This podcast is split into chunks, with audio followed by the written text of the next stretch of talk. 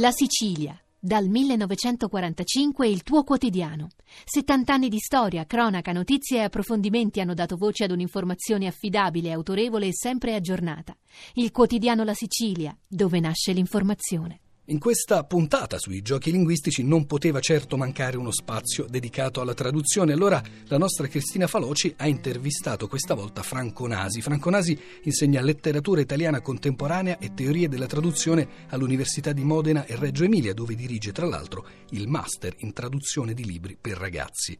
Tra i libri di Franco Nasi sulla traduzione possiamo ricordare almeno Poetiche in transito del 2004, La malinconia del traduttore 2008, Specchi comunicanti 2010 e recentemente, curati insieme ad Angela Albanese, i volumi Dilemmi del traduttore di Nonsense e L'artifice aggiunto Riflessioni sulla traduzione in Italia 1900-1975.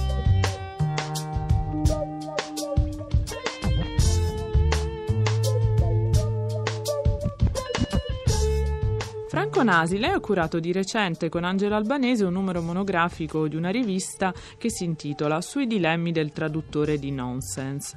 In che senso tradurre il nonsense è un'occasione per creare nuovo senso? Sì, beh, questo numero monografico della rivista è nato da un incontro che abbiamo organizzato all'Università di Modena sulla appunto, traduzione dei nonsense o dei giochi di parole o delle filastrocche per bambini ed era un modo per scandagliare diciamo, un settore della, della, produzione poetica, ma non solo, che intimorisce di solito i traduttori, di fronte ai quali i traduttori dicono no, vabbè questo è impossibile da tradurre. In verità poi più ci si avvicina a queste composizioni, più ci si rende conto che ci sono delle regole, delle norme che eh, governano questi testi. Ecco, quindi la prima sfida un po' per il traduttore in questi casi è cercare di capire i meccanismi profondi, insomma i vincoli che legano questi testi e poi cercare in un qualche modo di restituirli eh, come si può. Quindi è un modo estremamente sollecitante per entrare nel testo di partenza, diciamo, e anche per trovare delle soluzioni eh, inusitate. Spesso appunto si parla di fronte a testi di questo tipo eh, della necessità che il traduttore deve essere creativo in un qualche modo, no? E mh, mm, a questo proposito mi, mi piace ricordare una um, intuizione che eh, Stefano Bartezzaghi eh, rende noto in un suo libro molto, molto bello, molto interessante, che è l'Elmo di Don Chisciotte. Quando eh, individua nel termine eh, creatività un anagramma e questo anagramma inaspettatamente è cattiveria. Sembra un paradosso perché i due termini sembrano in conflitto tra di loro. Creatività appunto come massima libertà e cattiveria invece, eh, come dice anche il termine etimologicamente, captivus, quindi qualcuno che è tenuto in catene, quindi incarcerato vincolato. Allora, nella rivista citata lei si concentra su alcune versioni in inglese di una celebre filastrocca di Rodari. Da quello che ha detto poco fa eh, viene quasi in mente un altro paradosso, cioè che queste traduzioni un po' spericolate, pericolose anche come lei le definisce, siano quasi un'opportunità di essere più creativi per un traduttore. Sì, sempre considerando che eh, ci deve essere da prima di tutto un grande rispetto per il testo di partenza e la capacità di individuare questi vincoli. Eh, se vuole le leggo questa filastrocca di Rodari che mi sembra molto autoesplicativa. Dice questa poesia: Filastrocca corte e gaia, l'abbaino non abbaia. La botte più grossa non è un bottone, la mela più grossa non è un melone e il mulo più piccino non sarà mai un mulino. Ecco, analizzando così anche molto superficialmente eh, questa, questa, filastrocca giocosa, si vede che ci sono le rime, si, vede, si sente che c'è un ritmo ben preciso e si vede che anche i giochi che vengono fatti da, eh, da Rodari sono di natura diversa. Abbaino e abbaia sono eh, una paronomasia, un gioco di parole, di suoni, tra botte, bottone, mela, melone, mulo e mulino succedono altre cose, nel senso che eh, appunto la parola con un suffisso che dovrebbe ampliare o diminuire l'oggetto trasforma in verità quella seconda parola in un oggetto completamente diverso. Tra botte e bottone non ci sono molte analogie, eh, una grossa botte non è un bottone.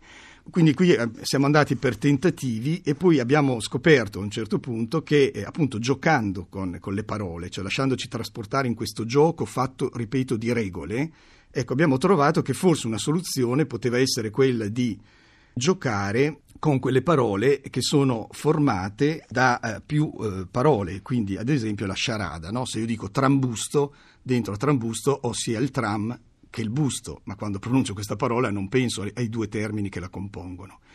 E così in inglese io posso avere oggetti, o in questo caso, eh, come nel primo, un frutto, il pineapple, quindi l'ananas, che contiene apple, quindi nessuna mela sarà mai grossa come un pineapple, che ha senso, ma in un modo diverso rispetto a quello di Rodari. E in questo modo si è costruita una traduzione che adesso provo a leggere, giocata appunto su una diversa modalità di organizzare i rapporti tra le parole.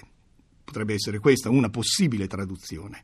Nursery rhyme, short and lark, the barkeeper doesn't bark.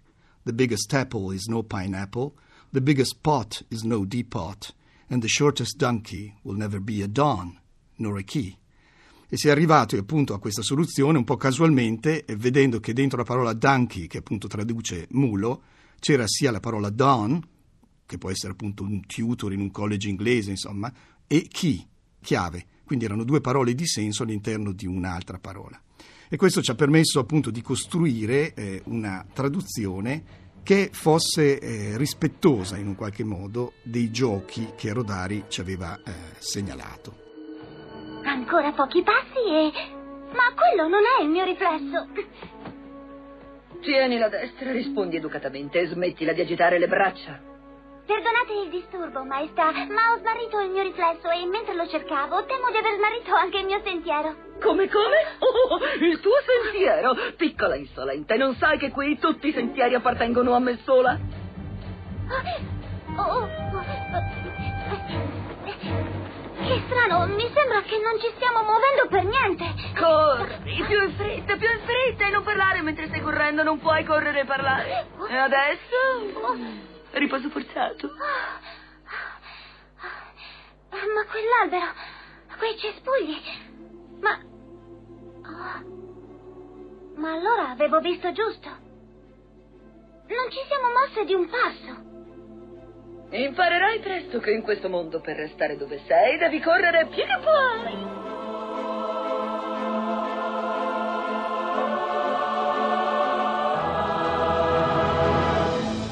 Franco Nasi, dalla pratica torniamo per un momento alla teoria del tradurre. Lei in vari momenti ha riflettuto su questo tema, che è poi la sua attività principale, ricorrendo a due immagini, la malinconia del traduttore e lo specchio, la traduzione come specchio. Non so se l'Alice di Carroll in questo ha avuto un ruolo.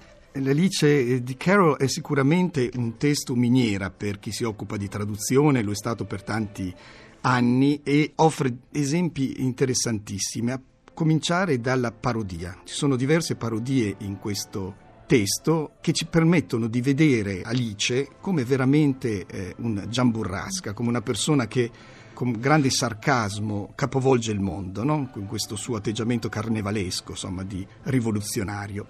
A un certo punto, faccio solo questo esempio, ma mi sembra significativo, sia per la pratica traduttiva, sia per questa figura. Alice diventa grande, diventa piccola e non sa più chi è, e si chiede eh, chi sono, appunto, e dice: Ma non sono la mia amica Ada perché lei aveva tutti i riccioli non sono Mabel perché lei non sa niente, non sa di geografia e non sa di matematica e per dimostrare che, di non essere Mabel comincia a fare di conto e, e a, a, elencare le capitali e non riesce nel suo intento.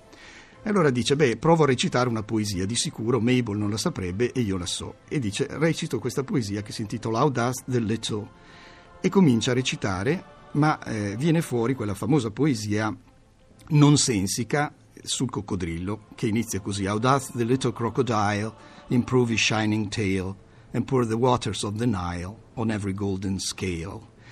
Ecco, se noi leggiamo questa eh, poesia in, in, traduzione italiana, mantenendo ferma l'immagine, mantenendo, mantenendoci vicino, insomma, in qualche modo all'immagine che questa poesia nonsensica ci suggerisce, abbiamo una divertente eh, immagine di questo coccodrillo che non fa nulla sul Nilo, ogni tanto per mangiare apre eh, la bocca e lascia entrare i pesci. Ma eh, dobbiamo capire come mai Alice dice questa poesia e scopriamo che in verità è una parodia di un famoso testo religioso di Isaac Watts, che era questo moralista eh, poeta del 6-700 inglese che i bambini imparavano a memoria. E questa poesia invece eh, parla di api operose L'inizio è quasi uguale. How does the little busy bee improve each shining hour and gather honey all the day from every opening flower? Quindi un inno diciamo protestante, puritano all'operosità viene ribaltato in, questo, eh, eh, in questa parodia. In questo senso è uno specchio in un qualche modo, ma in questo caso è uno specchio deformante, appunto che trasforma eh, radicalmente quello che viene detto nel testo di partenza eh, in, in, Carol. Ecco, la, la, grande sfida del traduttore è cercare di eh, rendere quest, questi giochi culturali, che non sono solo giochi linguistici, la traduzione è un fatto eh, culturale, questo va sottolineato, e non soltanto un fatto eh, meramente linguistico, oppure un fatto linguistico se intendiamo la linguistica come capace di considerare anche tutti gli aspetti culturali, storici che le stanno attorno e il traduttore appunto la seconda parola è un po' appunto malinconia nel senso che eh, si rende conto un po' della sua fatica eh, appunto di Sisifo in un qualche modo cerca di fare eh, ruzzolare questo di, di, portare questo macigno sulla vetta del, della montagna e poi questo una volta arrivato in alto ricade a, a terra. Però è un po' la, la sfida del traduttore il lavoro del traduttore è un po' questo tenere in vita un testo come si può sapendo che non tutto si può restituire, sapendo che il nuovo testo ha una sua vita e mettendosi in gioco in questo modo, insomma, giocando con il testo e cercando di fare del proprio meglio.